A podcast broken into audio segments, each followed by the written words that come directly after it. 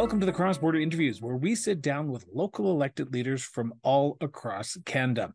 Throughout this episode, we will be learning about who our guest is, what drives them, and how they are working to make their community a better place for everyone. Now, in today's episode, we are honored to be sitting down with Kenora Councillor Kelsie Van Belleghem. But before we get into today's interview, a brief moment to remind everyone of our newest show, The Political Trenches Local Government at Work, where we dive, along with Ian McCormick, into the biggest news stories municipally from across Canada and we dissect them from a political standpoint. Search Political Trenches Local Government at Work on Spotify or Apple Podcast or by visiting Cross Border Interviews YouTube channel and watch the latest episode now. Now, on to our interview. Kelsie, I want to thank you so much for doing this. Greatly appreciate it. I want to start with a question that is a general question, but is a question I ask every single person who's ever come on the show. And as I know you have listened to my show, you are aware that this question is coming. So, for you, where did your sense of duty to serve come from? So, I've been thinking about this one because I do listen to the podcast. Um, and it's sort of been an evolution of a few things in my life um, a sort of a general sense of re-educating myself and growing and it really started when i was in um, college and i had a roommate who was just really in tune and really smart and really sort of helped me realize a lot of things around my own privilege. And then when i moved to kenora ontario i started work as a financial advisor for our credit union and in that role you know it's imperative to not have all of your eggs in one basket and that's sort of one of the key risk mitigation strategies to making sure that every you know everything always has risk associated with it. And so we want to make sure you balance off that risk with different um, asset classes. And and so that awareness of that being such an important financial strategy and yet we're always missing that for the most part at those decision making tables was something where sort of this confluence of I am a person who does have privilege and ability to do this role because you, you need to have an immense amount of privilege to be a counselor. It is extremely underpaid. It's a huge time commitment, and people in their income earning years, it's very difficult for them to be like, hey, yeah, let me take four years of, you know, potentially impacting my income to serve my community.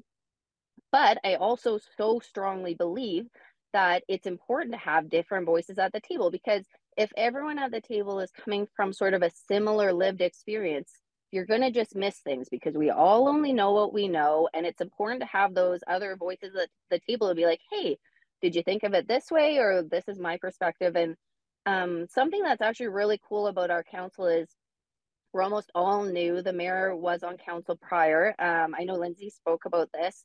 And but the great thing about the way that it's split is we have a we have four women three men on our council and we have including the mayor. And then we actually have a gender split of or sorry an age split where three of us are under 40 and then four of us are over. So that really brings a very diverse um, and a lot of unique perspectives. And it's been interesting because we're all sort of like learning and growing together. But i actually think it's been really great from a democratic position because there's things that i've come into meetings and like I sort of had an idea of where I was going with it. And then you sit at that table and you listen to those other perspectives. And I've changed my mind during meetings before. So I actually think it's really that's sort of where it all came from. Those sort of two things of privilege and and the risk mitigation strategy was really where it came to with for me you have listened to my show. I could tell from that answer. You've answered like nine questions in that one answer. Um, I, I, I do want to just be upfront because I, I am cautious uh, that uh, you are just getting over a cold right now. So uh, yes. your voice might be going. I, I did hear a little bit crack there. So I just want to let everyone know that I, it's, I it's not the be, regular. exactly. So just in case everyone's going, oh, why is it, why does it sound like she's getting quieter? No, it's just because she's getting over a cold right now. Um, yes, I want to talk about your upbringing a little bit because you you started your story your answer sort of in college. But I mm-hmm. want to know: Was mom and dad political growing up? Did you get involved pol- politically with them, or were you guys the dinner table that didn't really talk about politics growing up? Absolutely not. And I like my parents are incredible people. My mom is like truly my hero. She's a wonderful human being. She, her ability to stick her head in the sand about what is going on in the world is like a superpower. She knows zero and she lives wonderfully and she so no, like not at all. It was definitely something that I came to over time. Actually, a lot of my political awakenings, I would say, came through different podcasts that I listened to. Um, sort of like comedy, but but a lot of, of um, political sort of spectrums tied into it. And I like to. That's. I mean, I'm a I'm a millennial, so that's how I get my news too is through podcasts. But it probably I probably started getting more active in, in it in my mid 20s. I don't think I voted until I lived in Oakville, which would have been when I was 24 for the first time. Um, and it's and it's been growing since then. So no, not at all. I mean, I would say even on my dad's side, we sort of have like a a waspy sort of, you know, like you don't talk about politics at the dinner table kind of thing. So it was not something I grew up with. No. Okay, so you, have just mentioned a community that I know quite well, mm-hmm. and that is Oakville. And yes. I, I I'm doing basic math here for geography and basic geography here, but Oakville to Kenora is not a hop, skip, and jump. It's like a hop, skip, jump, and five hour drive to the place where you need to get to a plane to get to Kenora. How did you how did you find yourself in Kenora? You talk about the financial advisor aspect of it, but yeah. um, was Kenora on the radar, or was it just you moved there and you fell in love with the community, so you stayed? Because you could have left, but you decided to stay and then run for council in 2022. Yes. So I actually was born and raised in Kimberley, BC. My parents are both from Winnipeg, Manitoba, though I know we're, we're going to take a lot of left turns here in this story. But my parents are both from Winnipeg. So we've always been seasonal residents of Lake of the Woods. My grandparents always had a place in Clearwater Bay and my nanny and papa in Sioux Narrows. So I've spent summers here my whole life. I went to, I lived in Winnipeg for a few years and then I went to Oakville and I lived in Toronto a bit during some of my like growing and like education and, um, careers. And then I had moved back, or I was just planning on spending a summer with my grandparents. It was 2017. And I actually fell in love with a local while I was here. And then I know, and then that was sort of how I made this a permanent part of my life. So it was not intentional to be here permanently. And then I was like, well, I'm here and we are raising our kids here and I want to make sure this is a sustainable community. So, so what was I'll run for council. and that's where I want to pick up this part of the story. So in 2022, you ultimately decide this was the election that I was going to put my name forward in. Uh, mm-hmm. You could have done it in 2018, but you had just been there for a year, so there might have yeah. been circumstances that you decided against that. But in 2022, you decided to make the leap what was that decision based on ultimately was it just you wanted to have that different perspective around the council table or was there an other underlying circumstance that you said i need to be at that table to have my voice heard and what's going on in the community i think i can address it better than potentially somebody else so I wish I could tell you I'm a very organized person and I had a huge plan behind this.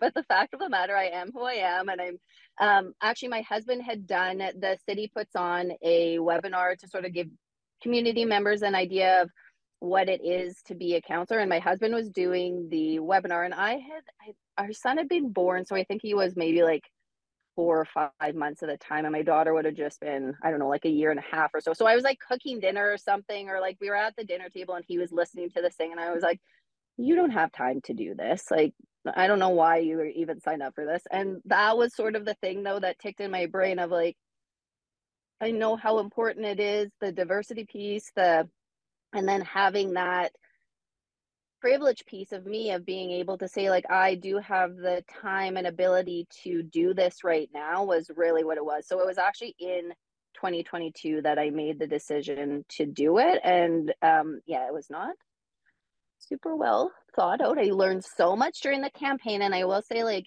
i am so grateful for like politics now and so many of my you, you know municipal buds that I've like made across the province because I was able to learn so much through the campaign process and then afterwards from them um, that I think really helped now me get to this position. You could have chosen any different level of government, but at the end of the day, you chose municipally because in 2022 there is two uh, elections that are happening in the province of Ontario, one provincially and one municipally. You, though, I know you say you're not organized, but you make the organized decision to run municipally. Was there a factor about the municipal, or there was there a desire about the municipal government that you said, I want to impact my community locally. I don't want to go off to Queen's Park. I want to stay in my community and make it better than going off to Ottawa or going off to Toronto to do my job. I want to stay here locally and impact my residents and help my residents locally. So I think for me the biggest part is with party politics there's already there's always so much that you sort of have to adhere to within the party um, which can be a challenge.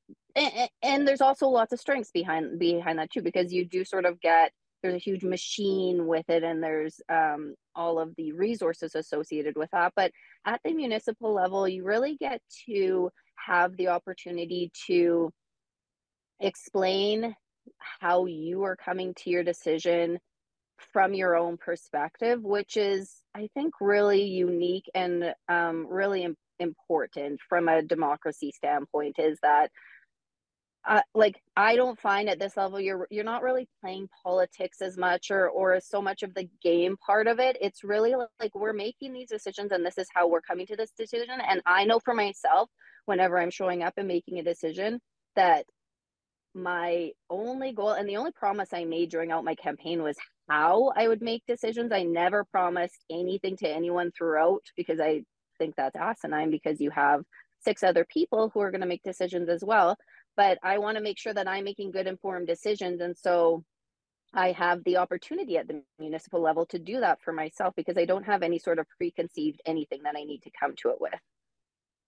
You, you are relatively uh, just over a year if you're listening to this as it airs or if you're listening to this mm-hmm. later on we're recording this almost one year after you were elected as a city councilor for the city of kenora and before I ask about the issues and talk about the city as itself, I want to get the perspective of you, sort of a newcomer to politics, a newcomer to elected office. Was it what you expected? When you put your name on that ballot in 2022, you probably had a, con- a notion of what the mm-hmm. municipal government and politics was all about. But being behind that table is a different entity, it's a different beast in itself for you, what was the biggest eye opening experience over the last year? And what was the thing that you said, oh, I didn't expect it to be this? So, yes and no. Like the workload was for the most part what I expected. I am a little bit of a, I don't know, a type A as far as I'm going to, if I'm going to do a job, I'm going to do it well. So I had, I think, an expectation around the workload the relationship piece, I don't think I really focused on as much because it's also hard when you're in an election. You don't know who's going to end up at that table. And um, at the end of the day, all of the counselors and then staff, that's your colleagues, but you're coming into it and all of us are new and you know forming relationships and and trying to figure out how we work together. That's and in and i don't mean challenge in that it's bad by any means. It's just that it's it's that's the heavy lifting that i didn't really see having so much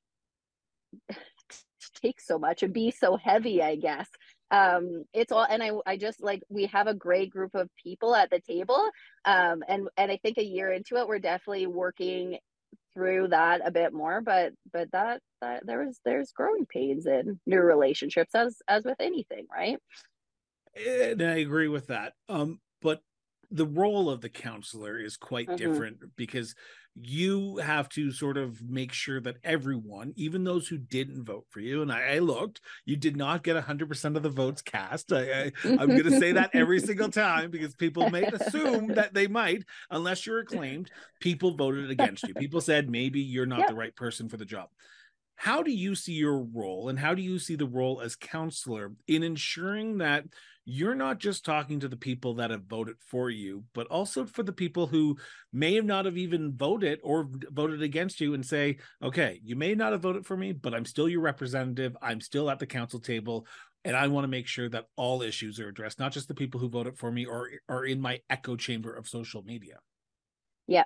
So I just want to take one second and just give a little credit to the city of Kenora because we are actually the highest electoral turnout in the province at over 50%, which is incredible for municipal elections, even higher than like the provincial average. So no, I didn't get I I don't know, I was somewhere in the middle of the pack, I think, for for who voted um for us. And so I think that goes back to the fact so what I try and do is I try and disseminate the information through my social media in a way that's easily digestible. I'm trying to I always, you know, leave the caveat of obviously I'm a human being, I have biases. So this is always going to be my lens on things. Please, you know, we have live recordings and um, the minutes and agenda are always online. And then I try and ask, proactively ask for feedback. But um, I think that goes back to the wonderful thing about our council table being so diverse is that if there's things that I'm missing, for the most part, there is a voice at that table that balances my perspective. And I always am mindful to be like respectful and listen. It doesn't mean that I'm going to agree or even change my mind. Sometimes I will, sometimes I won't, but I will always be respectful and listen to anyone who has anything to say. And I am, um, I think Lindsay, Councillor Koch sort of spoke to this too. I do not get a lot of active, you know, phone calls or um, emails or anything like that. In my social circles, people sort of bring things up loosely, perhaps, but I don't know if that's because I do so proactively put stuff out that people are able to sort of see where I'm at, or if it's just because I'm so new to the community that maybe I don't have those long-standing relationships. But I'm always willing to listen to other perspectives. Does not mean I'm going to always, you know, change my mind of where I'm at, but I'm willing to always listen because that's the that's the great thing about it at this level is that I don't have to worry about my party voting with someone else's party. You you talk about the respect aspect of the job, and I, I want to pick up on that for a little bit, if that's okay, because um, you've probably over the last year had to make some pretty tough choices, and I'm assuming, and I hate to assume, but I'm going to assume that you're going through a budget season right now that is going to be very tricky because there's an affordability crisis across this country right now, and the municipalities are on the front lines of it. You make a decision, it impacts your residents the day after you make it. And this could mean that people's service levels or uh, property taxes are going to increase or potentially stay the same. And that means service levels are not going to be increased or they're going to stay the same. How do you ensure, especially at the local level, that you respectfully talk to people? Because you're right, some people may not want to talk to you some people may not want to engage but with a 53.5% voter turnout i am assuming that kenora is engaged. They want to have a voice at the council table. How do you respectively engage with people without it turning into that nasty he said she said name calling and just make sure that people do feel like they're being heard even if you don't agree with them? Yes. So i I don't personally like get into comments or anything like that on social media. I do always. But will people stop you in the grocery store? Honestly, so I don't know if this is just I have a very like basic stature. No one recognizes me. No one does. I'm like at middling height, middling hair, mid, everything sort of middling. So no one recognizes me. So every all, councillor who's listening I... to this right now hates you with a passion. They're like, God dang it, counselor! I wish I could do that.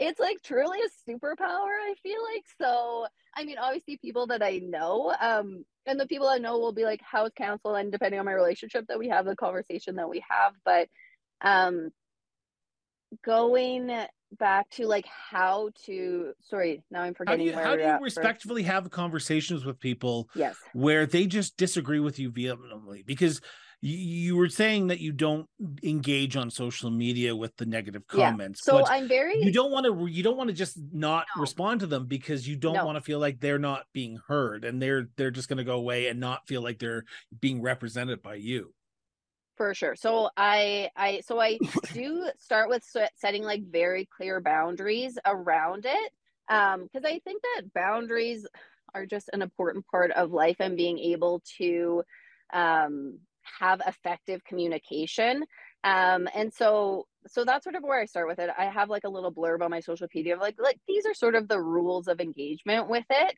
And that does not mean that I'm not I have had lots of people tell me that they don't agree with the decisions that we've made, but for me, my it's it's trying to make sure that we're having those conversations before the decisions made. So right now we are in um budget discussions and we have a net tax levy number that's being like utilized as to where we're at. We are very much still in the discussion phase. So for me, what I'm trying to focus on with these converse, conversations is like these are the decision points we have in this, and I share that all actively. And it's actually really interesting. The pe- the feedback that feedback that I get back is, oh wow, like I can see the argument for and against that. I can see why that this is a like that's the feedback that I'm getting for the most part.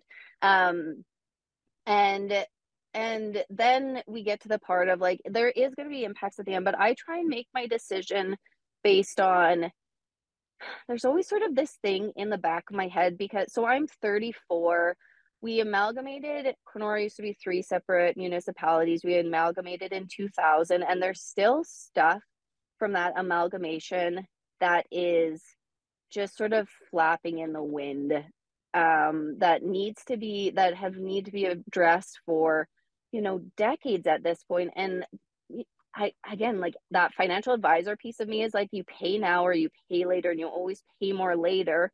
And so I sort of have that feeling in my head and I think maybe because I'm a parent to two little kids too is like and I'm a millennial so I'm like the first generation who is not progressed beyond where their parents generation was is that I don't want to continue that trend for my kids. So while I am like very aware of the the like where we are at it's also that balance of making sure that we're not for further degrading like our existing assets. And i also think that we do have opportunities to be more creative in our um, revenue sources. And so i think that i think just focusing on that number just misses the point. It's an easy headline but this is a way bigger and and also just a budget. It's like people think that a budget is set in stone. Like a budget is your best guess, your best estimate of what's going to happen over the next year. And then a myriad of things can happen. There can be a global pandemic.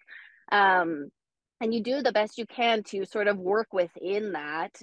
So it's it's it's a way more complex um and so i try and i try my best to make sure that i'm i'm making all of that information digestible for everyone and and i set boundaries that's sort of where i come at it with is that if we're going to get into like a screaming match, we'll walk away and we can do this again another time, kind of thing.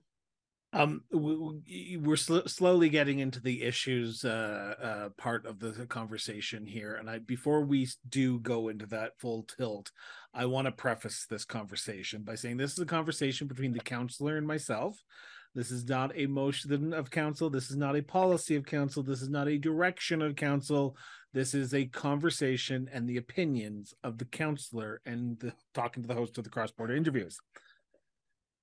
So, with that being said, I'm going to ask you the same question I asked uh, Councillor Koch, and I'm going to ask you, and then hope you might have the same answer. You may not because you're two different people. But what do you see as the biggest issue or issues facing the city today, as of recording this episode?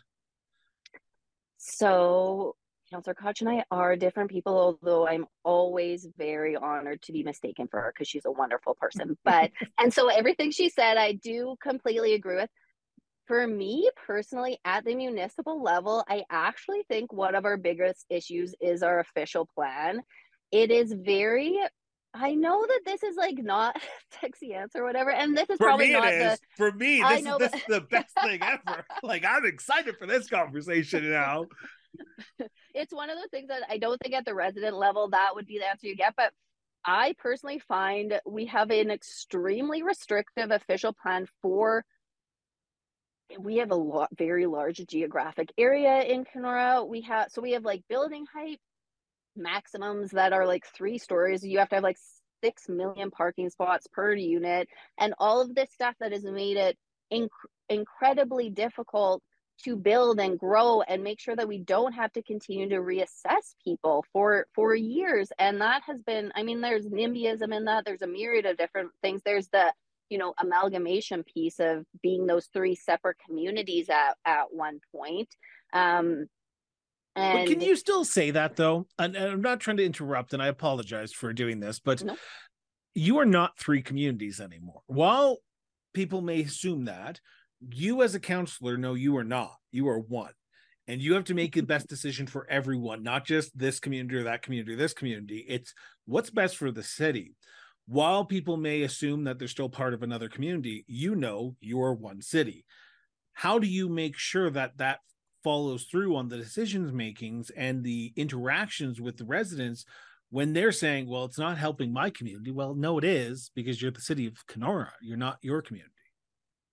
Yeah. So, I mean, for me personally, because I'm not a local, I don't feel that, but it is incredible the conversations that you have that you realize how much that is baked into the culture of Kenora. Um, like Keewatin is its own separate beast. There's the north of the bypass, which is its own separate beast. And um, uh, yeah, like I don't obviously look at it that way, but you can tell that there are community residents who do think of it in that very um granular way and it's ha- it's for me the way that i always speak about it is that if you make a community work for everybody like if it works for someone who has the highest needs everyone thrives in it. It's sort of just setting that base level of like if this works for everyone it works for everyone. And and if everyone is thriving we all do better. And there's no zero sum game when it comes to our ability to grow. So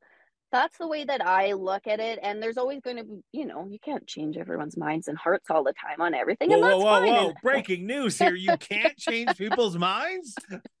well, the great thing about me is like I have my kids are so my daughter just turned three and my son just turned two. Like people are yelling at me all of the time. My kids are constantly throwing tantrums. So if you want to be upset with me, I'm like, okay, well, get in line. Like, uh, okay. like, well, welcome to my world. So I, uh, I'm Welcome I'm very aware that I'm not gonna please everyone with my decisions, but my my intention and my goal is always that if you make it work for everyone, it just works for everyone. It sounds so silly. You, you talk about the uh, official plan, uh, and that's one of the issues that you see as the big priority uh, for the city. I, I, I gotta ask because an official plan comes in many different sizes and forms, and you make it the best, and it's an ever evolving plan. It's not something that just Mhm. sits on a shelf. It's something that you're constantly looking at and updating because things change how do you ensure because you talk about the nimbyism and I, I want to pick up on that for a little bit how do you ensure the people who have been there their entire life in the city of kenora feel like it's the same community that they were born raised and still have a family in compared to people who Mhm. are just moving there and don't feel like it's uh what they want it to be and they want to see growth they want to see changes they want to see zoning updates so that way it allows duplexes on a single uh, uh, lot how do you Mhm. balance the sort of old guard the nimbyism or do you just say Mhm. unfortunately we have to grow and things are going to have to change So, I mean, the easiest way to have that conversation is if we talk about the reassessment. So, if if someone is going to be fired up about the fact that we going to have to, we're going to have to reassess values, the only real other opportunity to like meaningfully uh, reduce that is by growing and by adding new assessment. And so it's for me, I always go back to like the financial argument of it, though, is that I understand that feeling, but everything grows and changes. Kenora has grown and changed, and, and so you know, it's it's a mindset piece of like, yeah, for me, it's it's just getting back to that that financial argument of if we you want to not see whatever percentage tax increases then we need to make sure that we're attracting people. And the thing is, so we're in northwestern Ontario. We're on the Canadian Shield. We are we are on Lake of the Woods. All of these things are beautiful and wonderful. From a building perspective, incredibly expensive. So we already have sort of that piece that can be a deterrent to developers. If you add in an official plan that's restric- restrictive, if you add in a community that's not on board, you're going to be where we're at 30 years later, where we're building our first seniors home in 30 years and we have an aging population. wow I know your face right now is my my feeling. And so I, I, I'm sorry, but your first seniors home in 30 years that's been built. Like a like a um of seniors Yes, lodge, right? Like six or Yes. seven. uh, well, so it's a 58 unit build. That you have to be fit. It's huge and it's wonderful. It's incredible and all these things, but you know, getting to that place with it was a I think it was and that was definitely that was last council and everyone involved with that was prior to us, but it would have been an uphill battle getting there. Now, So it's not I- like there's not the need. I, I'm very cautious of time here, and we're almost at the 30 minute mark. And I have been accused on this show in the last month or so of only talking about the negative things about communities. And when we talk about communities, I only ask about the issues. I never ask about the accomplishments, but I've been changing that in the month of November. And I want to pose this question to you What do you brag about for the city of Kenora. When you go to AMO, when you go to conferences, when you speak with other municipal leaders from across Ontario, what's the thing that you say you might be doing it right? Kenora's doing it better. so well so i i actually think i have this really cool perspective of being a non-local to have this conversation like i made an active adult decision to make kenora my home where I, you know i grew up in bc i've lived in southern ontario i've lived in manitoba i've had my little tastes of places all across canada and canada is such a incredible you know geographic masterpiece across um everywhere. So i think Kenora, we have like a it's it's got this you're in nature. Everywhere you go you're in nature. Like i look at my my backyard and i have city hall in my backyard and then i have the beautiful harbor front is my backyard. Like it's incredible here. But it's also geographically i mean we are sort of big enough we have every amenity that you need as far as like shopping or we're two hours from an international airport that's going to get you anywhere. So we have we're like so we're two hours from Winnipeg, which is Oh. a weird way of describing. I know. I was like, wait, Toronto's not two hours, and, and it shouldn't it shouldn't it shouldn't shock me because literally I drove from Kenora to Winnipeg Yeah, in yeah. August, so I should know that. But for some reason, when you stop at every community along the way, it takes longer than two hours. so we have that. You can like you can truly live like rural and remote here. Um and get that whole sense. But then I like I live I'm I'm more of a downtown kind of girl and I live downtown and I can walk to work to city council. I can walk to the library with my kids. And we also have um incredible, incredible city facilities. Like our pool at our rec center is a game changer. Um, we have our Discovery Center, which does um, a partnership with Science North, which is so cool. Our library is incredible. We have a museum and art center, which are like world class, in my opinion. So we have all of these incredible city facilities and community facilities. And there is really just like, it's like the best of both wor- worlds, in my opinion. You're rural, but not really remote, I guess. Um, I, I, you you talk about the nature aspect of your community, and Lindsay, uh, Councillor Koch and I also talked about the nature aspect of it as well. But I want to pick up on a little bit is here. You have an, a massive backyard, basically, and I say you as in the Royal U.S. City of Kenora. This means that you have to work in collaboration with a lot of your surrounding municipalities because I'm assuming they're coming in, they're staying in Kenora, then they might be going outside of Kenora to do all their tourism things. So for you, what do you when people come to Kenora, what do you tell them to do? Like what what what is the tourist draw to Kenora? Because I'm coming back through. I did not get the full experience of Kenora when I was there, but when I come back through, what are the things from your perspective that I should be doing or other tourists should be doing? So, like as I mentioned, I am a parent. So, from a kid's perspective, we recently have a Rotary Splash Park, which we have done. Also, in this last year, we've had a lot of money invested in the park that's surrounding it to make it fully accessible too. And there is the Hoopla Island, which is one of those big, like inflatable. So that whole area um, at Norman Park, and there's Dairy Queen there too. So like win, win, win, win, win. So that if you have family, kids, that is just a gemstone.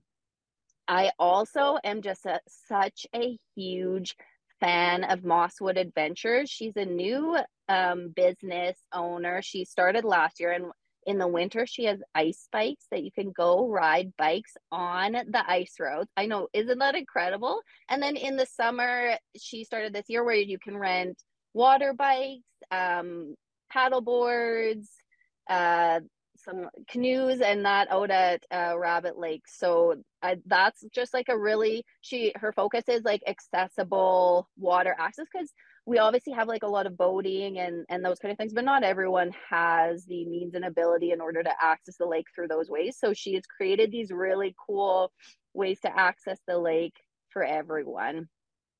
And then I do always want love highlighting. I know I said it before, but like our Discovery Center is, is an incredible building and just like if you need to go and take a really great selfie or like a view a photo the views it's right on like the woods it's incredible and and you have to check out our museum and, and art center you've sold me because I, am a massive fan of museums. So and I go be... downtown. Go walk downtown. It's I love walking downtown and hey, shopping and tootling around. I did at two o'clock in the morning, and it was the best experience of my life. Uh, which, by the sounds of it, I probably walked by your house and not even know it because pretty, you're right around the corner close. from City Hall. Yeah. Um, the, it seems like, and I'm just from that last statement you said there, it seems like there's a lot of ingenuity going on in your community. There's a lot of people saying, What doesn't the community have? How can I fill that void? You talk about the water bikes, you talk about the accessibility aspect of it. Is that what makes Kenora such a great place to live and work and raise a family? Oh, absolutely. I think that that's a little bit like of a northern thing too, you know, like we are northern, especially northwestern Ontario, is its own beast when it comes to Ontario. And I think we know that too a bit. Like when you go to um, the Northern Ontario Municipal Association meetings, there is just a, you know, we know that we're not going to be the priority at anyone's table Queen's Park or anything like that. And not to discount, you know, we have our, our representatives from the province and federal uh, governments or anything, but just en masse we know that Toronto is the center of the world. Um, and so whoa, whoa, whoa. you're we... telling that to an Albertan? I, I don't understand this. Toronto doesn't get its way all the time. What? so I think we know how to make work. And for like, and I love that about that because for me, I'm like, I would always rather, I'm like, if I can do something I'm gonna do like if I can do that thing for a person, like I'm gonna do it. If I can whatever accomplish this thing, like by all means tap me on the shoulder. So so I think that's such a wonderful thing about our community is they are so good at getting it done. What else makes your community such a great place to live, work, and raise a family? Because you get uh, things done anywhere, but for you, mm-hmm. What do you tell people about Kenora that people say, you know what, that's a wonderful place. We we've talked a lot about the outdoors aspect. We've talked about the community aspect, but there's a sense when I when I drove through Kenora and I was at a few restaurants because I was picking up my morning breakfast at four o'clock in the morning to get on the road to try and make it back to Calgary before sunset, which I did not. to my husband's chagrin. I've done that. I've done that drive because Kimberley's just you know four hours past, so that was our summer road trip. I got a sense that your community is engaged. Your I got a sense that your community is aware of what's going on in the community because when I was asking people, they were willing to give up their uh, time and talk to me. Why does it? Why is Kenora so good? Because I I've I've spent numerous time numerous days on the road in the last few months, and I can tell you, Kenora there was a there was an aura of friendliness, happiness, and just downright just helpfulness. What why is that? Oh, that just makes my heart sing. It's just it is it's just a great community. I don't even know if I, like I maybe have to get someone to come and do a research study because I don't know if I could get you to the what it is, but I think it is because there is that small town heart within everyone and um, well, we are changing and growing. And obviously, I am such an advocate of that because you get those things that you know that added perspective of of like hey why don't you do it this way similar to mosswood adventures coming and be like hey you know why don't we do ice bikes no one else had thought of that before. So so I I you need I to bring someone in there, councillor. You do need to truly bring someone in.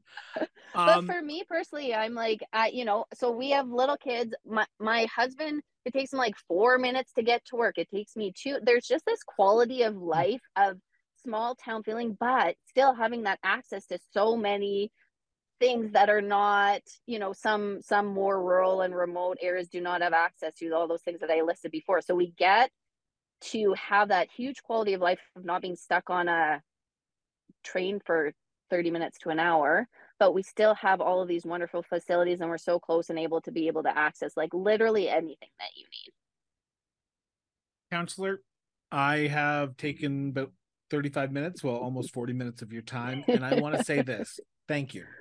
Thank you so much for sitting down with me today and having this honest to goodness conversation. I- I, find in today's society we don't do this enough, but I, I'm finding uh, as I sit down with more municipal leaders from across Canada that I am learning the art of the conversation is back, and municipal leaders Mm. want to have those conversations. So, thank you for serving your community. Thank you for being part of your community, and thank you for being part of the show. It's it's always great to chat with municipal leaders from across Canada, and I have learned so much about yourself in the last 40 minutes that I I'm looking forward now to coming back to Kenora and visiting yourself and Councillor Koch. Uh, and maybe getting a better tour than just the nighttime, two o'clock in the morning walk downtown.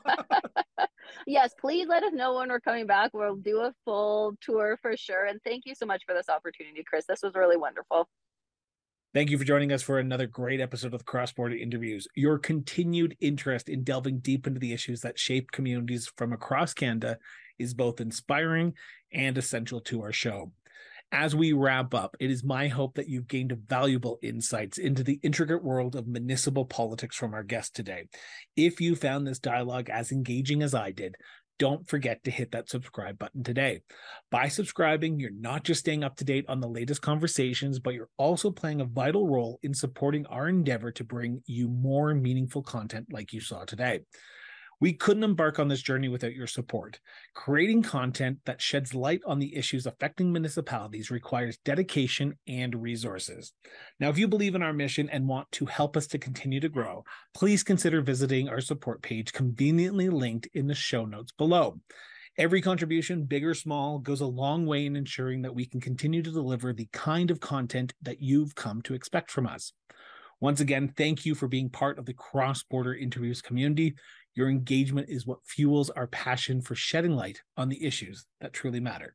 Until next time, stay informed, stay engaged, and most importantly, just keep talking.